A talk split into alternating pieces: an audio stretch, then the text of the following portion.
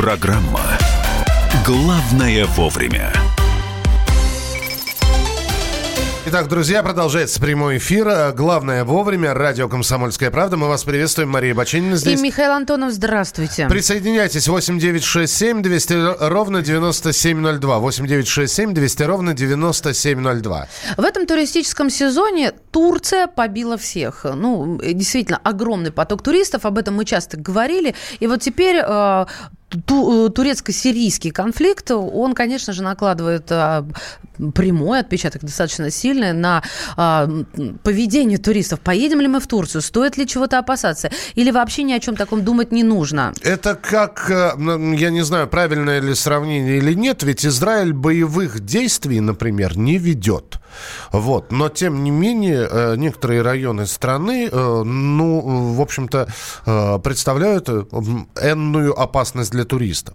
А вот сейчас на территории Турции боевых действий не проходит. Проходит это все в соседней Сирии. Да. Насколько безопасно отдыхать в Турции, мы решили спросить у члена президиума Альянса туристических агентств Александра Макарчана. Он с нами на прямой связи. Александр, здравствуйте. Здравствуйте. Добрый день, Михаил. Да, Мария. Здравствуйте. А, Александр, скажите, пожалуйста, Турция на данный момент безопасное направление для отдыха? Ну, смотрите, все боевые действия э, проходят достаточно удаленно от основных мест курортов э, и отдыха россиян, да, больше полутора тысяч километров. На территории Турции действительно никаких боевых действий не ведется, соответственно, э, Турция полностью безопасна. Э, мы это видим по продажам. Продажи этого года превышают продажи аналогичного периода прошлого года уже на 20% по Турции. Ну, то есть, если мы, речь идет о миллионах людей, если, скажем, в прошлом году отдыхало более 5,5 миллионов, то в этом году цифра вплотную подбирается к 7 миллионам. Mm-hmm. Да, то есть, вот. И причем мы видим, что Э, удлиняется период отдыха. Если раньше мы высокий сезон у нас заканчивался в конце октября, в начале ноября, ну, как бы море э, Средиземное начинает холодать в это время, то в этом году мы видим, что очень много городов э, поставили программы э, для всю зиму. Да, то есть, и, причем не только там Москва и Петербург, Екатеринбург, а такие города, как Ростов, Краснодар, Самара, Пермь, стоят э, программы круглогодичные – да, то есть вот э, и э, еще один небольшое э, наблюдение этого года, одно небольшое наблюдение, то, что люди поехали не только, скажем, на побережье, вот Анталия, Мармарис, Бодрум, но еще в серединную Турцию. Вот есть такой район Каппадокия. Из многих городов стоят рейсы в Стамбул, да, и причем даже есть города, где два рейса в день стоит Стамбул. Я сейчас не беру, опять же, Москву и Пьежи, понятно, это две столицы, я беру сейчас просто обычные миллионники. И вот люди едут на 2-3 дня в Стамбул, а потом едут на 4-5 дней вот в эту Каппадокию. Угу. Вы понимаете, я вот э, рассматриваю карту Турции и а, понимаю, что, ну, масштабы, конечно, нужно учитывать, но тем не менее. Побережье. Самые крайние курорты – это Сиде и Аланья. Дальше, э, да. я имею в виду из самых популярных. Они а, максимально приближены к Сирии а, по сравнению с другими, но это не значит, что они вот прям по соседству. И а, тут же, конечно же, карта дорог Турции, по которым, собственно, и возможно передвижение каких-то, ну, военных, скажем так, ар- армейских подразделений. Вот что меня смущает смущает. А, в любой же момент при таком раскладе может поменяться что угодно. А, поменяться ситуация. И вот э, заниматься вывозом вот этих огромных, э, э, огромного количества наших туристов будет кому вот спасать наших? Если что? Ну, вы знаете, я, Мария, я не стал бы так вопрос вопрос о будущем спасении даже близко не будет стоять, потому что, естественно, а, война на территории Турции не переберется, это понятно. Я вам скажу, что вот достаточно давно мы отправляем людей в Турцию, да, вот российские турагентства. И, ну, мы застали такую вещь, как, например, э, операция «Буря в пустыне». Помните, была такая Конечно. при старшем Буше? И э, тоже боевые действия вели соседние с Турцией и Ираком. Э, вы знаете, поток туристов не спадал. Причем, ну, тогда были настоящие такие серьезные боевые действия, да, воевала уже Америка, а не там Турция, Сирия. Воевала Америка. И э, потому люди смотрят на карту, понимают, что все это достаточно далеко, и это никак их не коснется, даже Алания. Та же Алания находится порядка тысячи километров да, от боевых действий. Это да. Э, вот. Это достаточно далеко. Но это, знаете, когда все время была там первая чеченская война, вторая чеченская война, Ну вот в Ростове-на-Дону, который находится, скажем, э, там 700-800 километров от Грозного, естественно, никто этих боевых действий не ощущал, да, или там в Волгограде. Вот, поэтому э, вот то же самое можно сказать о Турции. На Но вот деле, обратите почему... внимание, Александр, я, я сейчас да. понимаю, что это никак с туризмом не связано, с одной стороны. С да. другой стороны, УЕФА это э, Ассоциация европейских футбольных клубов, рассмотрит вопрос о переносе финала Лиги чемпионов из Стамбула. Я объясню почему, и они объясняют почему. Борется с террористами, террористическая угроза есть. Пока существует напряженность, пока страна ведет вооруженную операцию, мы не хотим, это слова представителей УЕФА, подвергать опасности футбольных болельщиков. Э, Михаил, а вы не задумывались, что там другая причина? На самом деле это некая санкция против наказать Турцию. Вот а, под благовидным предлогом защиты болельщиков от терроризма. Вот, вот э, дело в том, что Россия и Турция сейчас союзники, вы это знаете. Естественно, никто наказывать Турцию в России не собирается. Вы видите, что наоборот, максимальный режим безвизовый сейчас Турция сделала для россиян, да, то есть мы видим, что э, люди едут со всех концов, я вот, я удивляюсь, раньше обычно мы понимали, что Турцию посещают жители европейской части России. Вот сейчас я вам скажу, что поехали люди, не поверите, из Новосибирска, Томска, Красноярска, да, для них Турция достаточно далеко находится, тем не менее поехали достаточно массово. Из Новосибирска стоит несколько рейсов в неделю а, в Турцию, да, то есть вот, вот чтобы было понятно. Понятно, что я вас удивлю, но из такого города, как Краснодар, который достаточно близко к Черному морю находится, стоит 25 рейсов в неделю в Турцию, да, вот 20. То есть вот примерно вот такие цифры, да, причем Краснодар это не самый крупный город в России. Ну, успокоили, вот, Александр, будем так говорить, успокоили, спасибо большое, что были у нас в прямом эфире. Член президиума Альянса туристических агентств Александр Мкрчан был в эфире радиостанции «Комсомольская правда». В общем, Турция, как туристическая страна, даже несмотря на то, что ведет военную операцию в соседней Сирии, остается безопасной. Давайте по новостным лентам а, пройдемся. В гидромедцентре пообещали теплый ноябрь. Согласно прогнозам, последний осенний месяц в ряде регионов будет хорошая погода, температура превысит климатическую норму. И, а, Что как... такое теплый ноябрь, по словам гидромедцентра?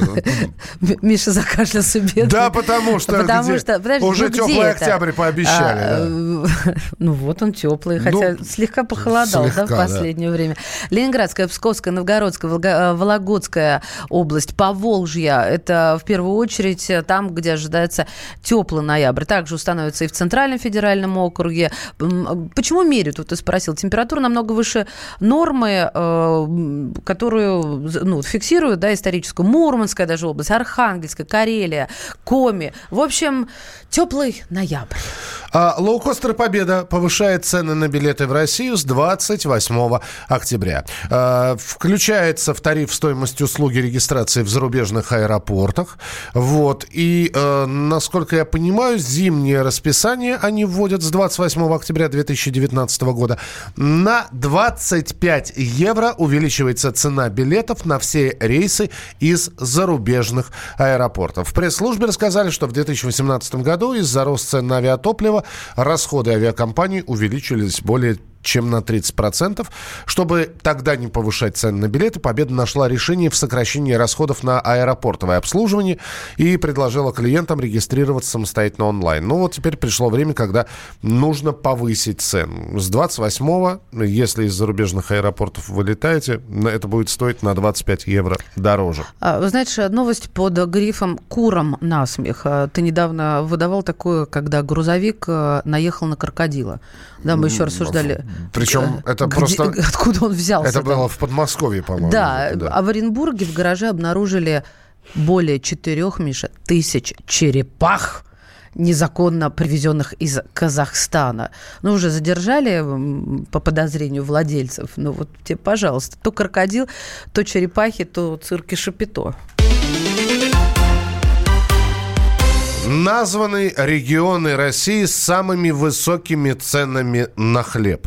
Я понимаю, что, наверное, в любом крупном городе, в городе-миллионнике, можно найти хлеб и, и, и дешевый, и очень дорогой, который будет стоить несколько сотен рублей. Но, тем не менее, самые высокие цены на хлеб в России зафиксированы в Санкт-Петербурге. Самые низкие в Перми и Нижнем Новгороде. Самые низкие э, средние цены на хлеб это э, сейчас... Я просто пытаюсь найти, э, сколько там до 27 рублей. Вот. А кроме того, эксперты говорят, что в период с сентября прошлого года по сентябрь этого года больше всего подорожал ржаной хлеб на 20 процентов. Э, так что Пермь, Нижний Новгород, поздравляем вас. У вас самый дешевый хлеб. Не знаю, насколько он вкусный, но вам можно позавидовать. И Санкт-Петербургу как раз не позавидуешь, потому что, в общем-то, у них хлеб самый дорогой. Ну, тут еще один опрос, если э, быстро, э, что большинство работодателей принимают на службу сотрудников старше 45. Странно, да, звучит? Обычно кажется, в таком возрасте уже сложнее найти работу. Так вот, людям в этом возрасте проще устроиться в государственное учреждение и международные фирмы. А российские компании, наоборот, таких, э, такого возраста работников принимают неохотно.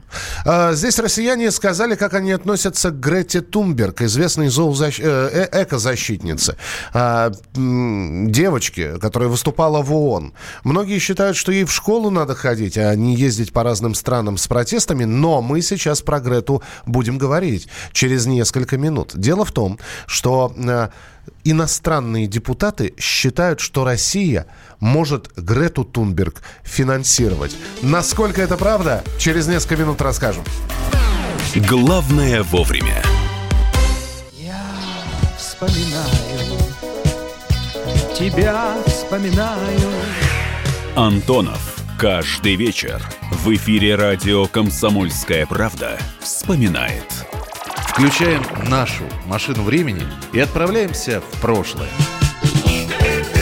Помню, маленький стоял, смотрел на прилавок. Mm-hmm. Было все. Молоко в треугольных пакетах. Ой, молоко в треугольных пакетах. Мороженое вкусное. Потрясающе, потрясающе. Вареники с вишней и с медом запомнились на всю жизнь. Таких я больше не ел. Программа Михаила Антонова «Дежавю» по будням в 23.00. Антонова много не бывает. Зашла заря.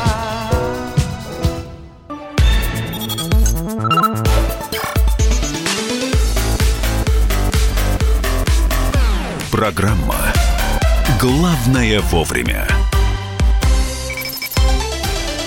Итак, Грета Тунберг стала известна после того, как в августе 2018 года, всего год назад, чуть больше, она вышла на одиночный пикет перед зданием парламента в Стокгольме.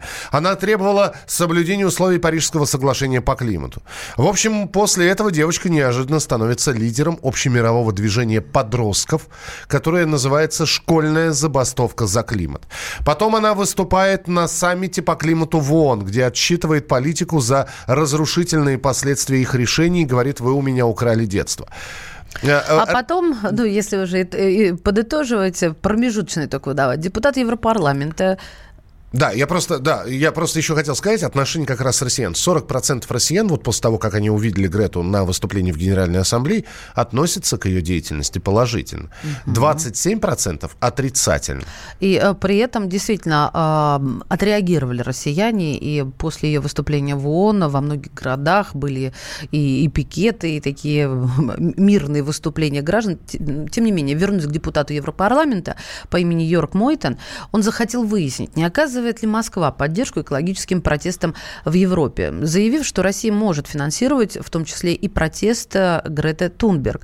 Отмечает, что климатические акции оказывают сильное влияние на политику, и это препятствует достижению таких целей, как обеспечение благосостояния и занятости населения. С нами на прямой связи политтехнолог Сергей Маркелов. Сергей Николаевич, здравствуйте. Здравствуйте. Доброе утро. Если посмотреть на эту шведскую экоактивистку, на эту шведскую школьницу, вы опытным глазом можете э, увидеть продукт политтехнологий в Грете? Безусловно, безусловно, это хороший, грамотный такой на уровне мировом, такой мирового, с мировым замахом э, политтехнологический проект. Э, безусловно, это проект, который, который где собираются, собрались политтехнологи, безусловно, не, не, не шведские, это, так сказать, те, это те, те люди, которые готовы работать с мировой повесткой, те люди, которые умеют с ней работать, это те люди, которые пони, понимают, что такое сделать информационную кампанию и что такое сделать из этой девочки, так сказать, посла, борца, борца за всемирную, так сказать, за, все, за всемирные блага. Э, Это люди, которые умеют работать с огромным, с огромными объемами информации и, с- и, и работать так, чтобы вся, вся планета вздрагивала. Осталось спросить, зачем? Зачем хороший вопрос? Э, Вы знаете, тут несколько как бы слоев зачем. Э, Дело в том, что дело в том, что а, политики вообще вообще тема тема, с которой Грета как бы вот э, вы- вы- выступает и ездит и везде везде, она она знаете немножечко уже заживалась. То есть условно говоря, тем же те- тем же там голодающим странам, там африканским, индийским, им, им такую повестку не, не- прошу прощения не впарить. У них как бы свои земные проблемы, и у них там до климата, так сказать, какие облака сверху висят, какие озоновые дыры там происходят, им, им, безусловно, э, как бы людям, людям, которые испытывают нужду в реальной проблемной жизни, Да, Африка, как, та- та же как говорится, самим Вот, до себя. да, за самим до себя. И, соответственно, в- в- продавливать информационную кампанию именно простыми обычными методами, ну, условно, там, статьями, какими-то пугалками, уже невозможно. Поэтому, как говорим мы, как говорим политтехнологи, каждый следующий информационный сигнал должен быть более сильным, более эмоциональным, более, чтобы как бы опять, опять на него была реакция. И в данном случае выбрано хорошие, хорошие несколько приемов, хороших инструментов, в частности, девочка. Девочка, так сказать, не просто девочка, обычная бы девочка, может быть, и не сработала бы история, а необычная девочка, а как бы аутичная, девочка с проблемами здоровья, девочка с наследственными проблемами и так далее. Это уже немножечко, это, это, уже, это уже подкупает, это уже интересно. это Сергей становится- Николаевич. Да. Вот мне интересно. Вот Грета в один прекрасный день заявила родителям, я больше в школу не пойду, потому что нужно решать мировые экологические проблемы. Было, кстати, примерно так. И пошла с пикетом. А как дальше развиваются события? Вот по факту, я не понимаю. Знаете, прошел мимо политтехнолог и решил ее взять в оборот. Я не очень понимаю. У нее родители творческие люди, мама певица, отец э, актер. Откуда там вот э, вдруг взялись политтехнологии, в принципе? Вы знаете, а, вот вы удивитесь, но э, политтехнологии рождаются из анализа.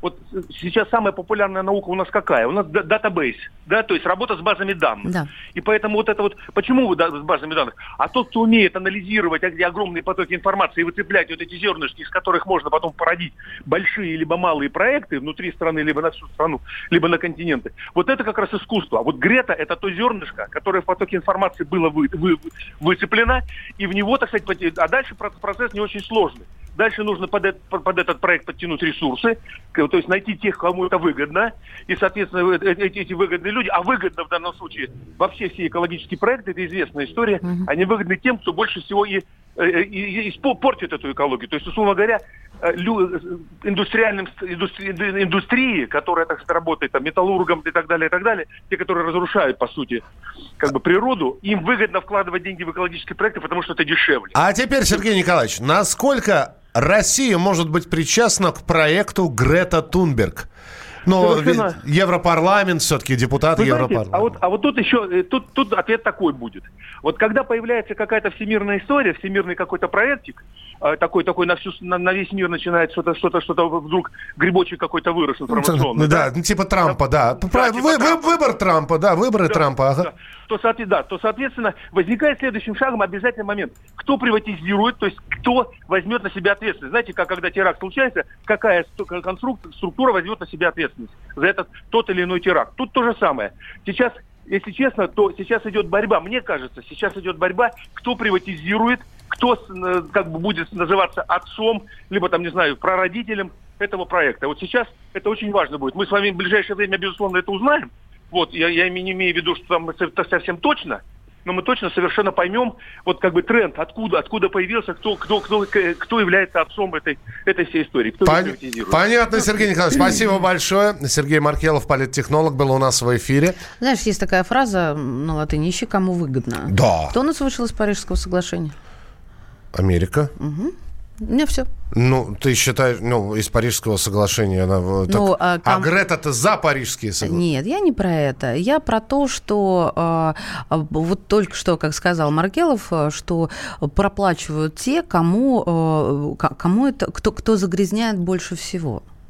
Ну, в общем, как сказал наш уважаемый политтехнолог, в ближайшее время мы узнаем, кто стоит за Гретой. Хорошо бы узнать имя, фамилию, адрес. А, на секундочку, хорошая новость. В Инстаграме а, появилась Дженнифер Энистон. Это всегда хорошая новость. Да, она, во-первых... во-первых, Вы она... знаете, что... э, Под- Да-да-да. Да, извини, подожди, ну, Это просто к Дженнифер Энистон. Ну, давай. Что существует ген имени Дженнифер Энистон даже. Здорово. Да. Вот, Дженнифер Эни- Энистон появилась э, в Инстаграме. Первая фотография, которую она сделала, она собрала всех, с кем снималась в сериале «Друзья», сделала фотку и написала «Привет, Инстаграм, мы теперь здесь». Вот, такая хорошая новость, потому что хороших новостей тоже должно э, какое-то количество быть, а то что все о проблемах и о проблемах. Можно уйти в большую политику, но большой спорт пойдет вместе с тобой. Чемпион мира в тяжелом весе. Боксер с самыми большими кулаками за всю историю бокса. Действующий депутат Государственной Думы. А теперь еще и ведущий радио «Комсомольская правда». Николай Валуев в авторской программе «Большой спорт». По средам в 10 вечера по Москве.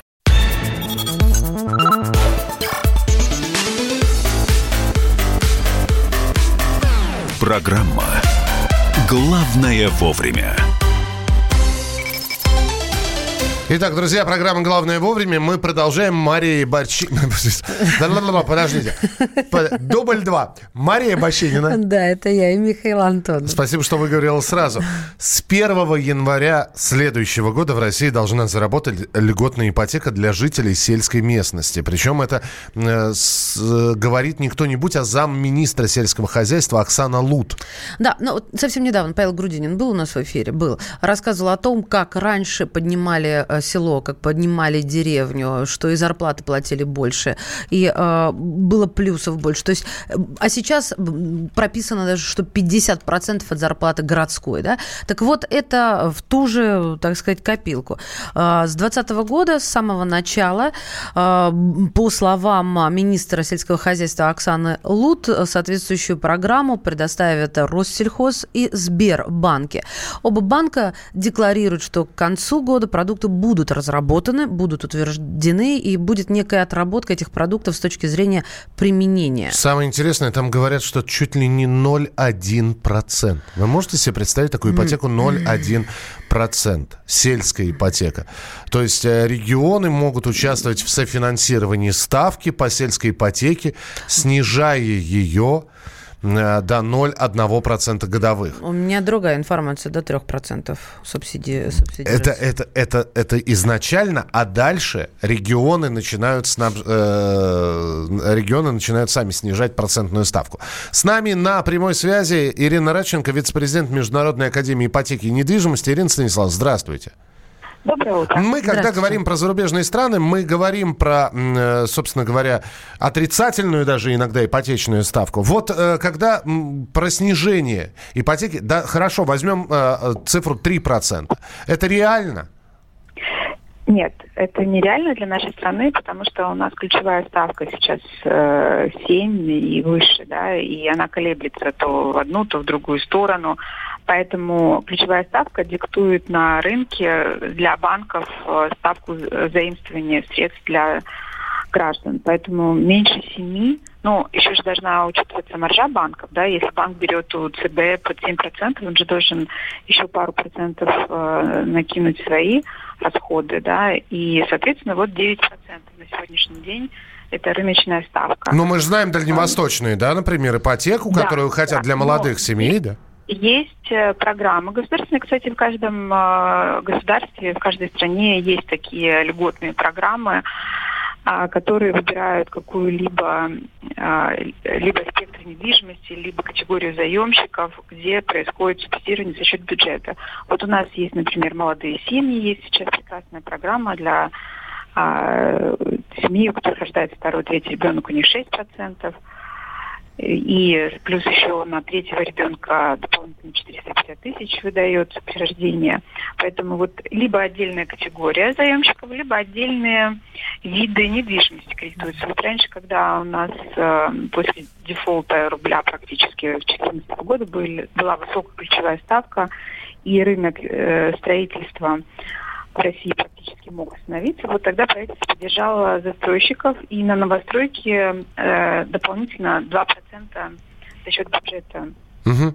заемщиков было меньше. Теперь вот Дальний Восток отлично по 2%, вот сельская ипотека по 3%, вы правильно сказали. Но если подключатся регионы, ну мы знаем, что регионы все, практически все у нас бедные, больше половины они дотационные, поэтому, конечно, надеяться на то, что это будет меньше, это скорее будет исключение какого-нибудь одного там или двух для того, чтобы напечатали в газетах. А так, в принципе, вот на 3%, я думаю, можно рассчитывать. А мне знаете, что интересно? А какая категория будет третья? Ну, вот был Дальний Восток, значит, теперь деревню. Нам еще демографию надо поднимать. А, но вот, вот то, что молодым семьям, это не считается. Может быть, э, э, если... Ипотека, кстати, должна сказать, она достаточно хорошо сейчас развита, и многие военные... Не-не-не, а, военная, военная, все, я просто не, не, не расслышала, наложились друг на друга. А если пофантазировать, и какие еще можно категории, куда, которые может субсидировать государство? Раз фантазия, социальная ипотека предполагалось э, давать ее учителям и медработникам. Но мне кажется, это вообще для любой цивилизованной страны это нонсенс. Да? Учителя и врачи – это одна из таких привилегированных профессий, которые должны хорошо оплачиваться, потому что их еще субсидировали. Надо зарплаты платить нормальные, и тогда граждане сами будут решать свои проблемы. А теперь самый главный вопрос, который хотел бы вам, Ирина, задать. Ну вот дальневосточная ипотека для молодых семей, сельская ипотека и так далее. Все это делается для того, чтобы там поднима, поднимался Дальний Восток, поднималось село. Хотя мы здесь про села говорили и говорили о том, что вообще умирают и спасение, в общем, фактически невозможно. А насколько вот действительно популярны эти продукты? Вот спрашиваю у вас, как у человека, который уже, наверное, имеет какие-то цифры по дальневосточной э, льготной ипотеке. Э, Люди, привлекает ли это людей? Хороший вопрос. Э, э, На самом деле должны заинтересованы быть все стороны. Банки, конечно же, ну, в данном случае с- Россельхоз и Сбер, они такие, ну, а государственные, да, и вынуждены подчиняться, но, в принципе, банкам это не интересно, потому что а, во-первых, э, что интересно банку? Два критерия, чтобы он э, нормально себя чувствовал. Это заемщик, имеющий э, постоянный источник доходов, а мы знаем, что и на селе, и во всех этих депрессивных регионах, включая Дальний Восток, там как раз занятостью и с доходами граждан, ну, скажем, мягко, не очень. Вот, вот, вы прав, построиться-то можно, а дальше-то что делать? Да, а дальше что, да, можно да, программу, даже можно выделить деньги из бюджета, а дальше где у граждан, ну вот, собственно, доходы, откуда они? И вторая проблема в случае дефолта заемщика, который очень вероятно как раз в таких депрессивных э, регионах, что банк будет делать с этим э, жильем, кому он его продаст, потому что оборачиваемость, естественно, в селе гораздо ниже, чем в городе. А, Поэтому вот банки будут скорее это выполнять, ну, знаете, как, а, как обычно, чтобы поставить галочку. Я боюсь, что эта программа, она... Ну, не отлично, что она есть. Я приветствую любые, как говорится, формы, которые позволяют гражданам улучшать свои жилищные условия, но, знаете, вот особенно надежды, что это как-то улучшит, пока не будет роста доходов граждан, все это примочки для больного практически при смерти. Ну, вот мое мнение. Спасибо большое. Спасибо, что были с нами. Ирина Раченко, вице-президент Международной академии ипотеки и недвижимости. Друзья, мы здесь действительно говорили Какие про... дома будут строить? Вот я хотела бы пофантазировать. Ну, это вот кто будет там строить многоэтажки в деревнях? Не будут. То есть это будет такое малоэтажное строительство. Ну, вполне возможно, это будет вообще частный дом, да? да, да. А Э, тут совершенно другая история, кому банк продаст и так далее. Здесь другой вопрос. Ребят, это делается для того, чтобы поднять село. На финансирование программы в 2020 году планируется выделить из бюджета 1 миллиард рублей. Миш, а нам-то что? Вот главное, чтобы этот миллиард не пропал. Хорошо. Потому что именно сейчас об этом шла речь. Что А это может как быть, мертвому может, припарке. может быть, это Может как быть. раз и для тебя, Маша. Е- Подожди, подожди, подо- под- не, не перебивай, подожди, сейчас я... Я догад- согласна, я сразу скажу, Да? согласна, да. Я не, не против, я только за то, что В один прекрасный момент ты поймешь, что ты устала от города, он тебя задавил своим бешеным ритмом, и вообще ты хочешь к коровкам и заливному лугу. И хочешь в родное село... Швейцарскому. Швейцарскому, да. Но, но в Швейцарию, да, в нашу Швейцарию, куда-нибудь в, в- в Курскую область. Возьмешь, построишь там дом под ипотеку 3%. Будешь себе там же... Единственный вопрос, где ты будешь работать, да? Сколько людей поедет... Где, где дети будут учиться? Где, ну, да ладно, сельская школа наверняка Ага. какая-то Знаешь, есть. хочется и по-курски тебе ответить. Ага, сейчас. Ну, наверняка есть, это не факт, что она есть. Наверняка. Наверняка, но не точно, да, но мы этого не знаем. А самое главное, можно, конечно, снизить и вообще сделать отрицательную ставку э, ипотечную. Сделать просто взять и отрицательную ставку. Кто поедет поднимать село? Мы буквально несколько дней назад говорили в эфире об этом с Дмитрием Стешиным, а он говорит, село умирает. И при этом он оставляет, э, не оставляет надежду и говорит, что шансы еще есть. Так что, ну, не стоит тут уже руки опускать прям. Я за- просто, я просто напомню вот эти вот э, прогр- вот- программы, которые правительство уже запустило. Дальневосточный гектар, э, ипотека э, молодым семьям на Дальнем Востоке, да, мы знаем. Какие- почему Под- Подожди, молодые? дай, дай напомнить. Э, земский врач действует, действует тоже с подъемными деньгами. Теперь вот сельская ипотека. Меня э, немножечко удручает вот это про молодых.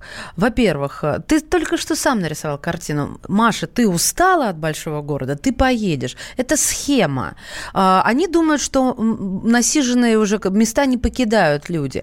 Но видите, у монеты это две медали. Почему молодые, молодые туда поедут? Почему молодым вот такие преференции, а не людям состоявшимся, с опытом, при том, что еще с профессиональным опытом? Я тебе объясню. Меня это очень я цепляет, тебе, если Я честно. тебе объясню. Их может быть не так много, но очень многие предпочитают сейчас эко- эко-жизнь. Это возвращаясь к Грете Тунберг. Я тоже предпочитаю, только мне никто... У меня старая Они семья, бросают получается. все, они продают дом или квартиру в Ты Москве. меня слышишь? Я тебя слышу. Я тоже хочу иметь права, я тоже плачу налоги.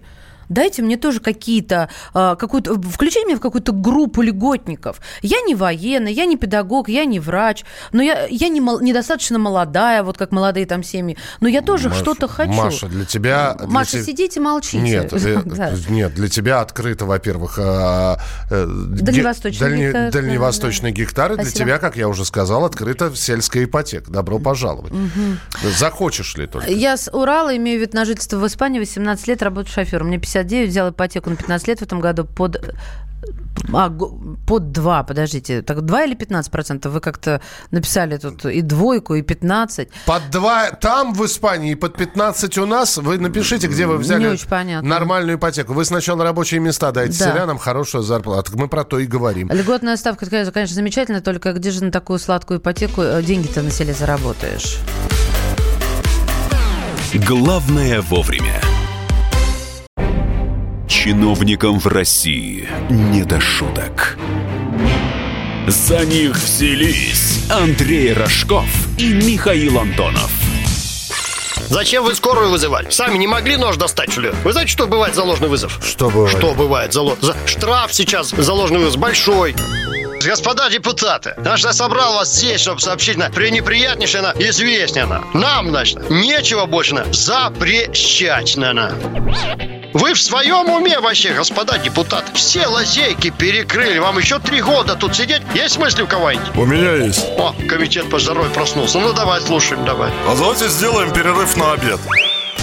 Каждую пятницу в 10 вечера по Москве на радио «Комсомольская правда». Бюрократию и глупость вышибаем смехом. В программе «Не до шуток».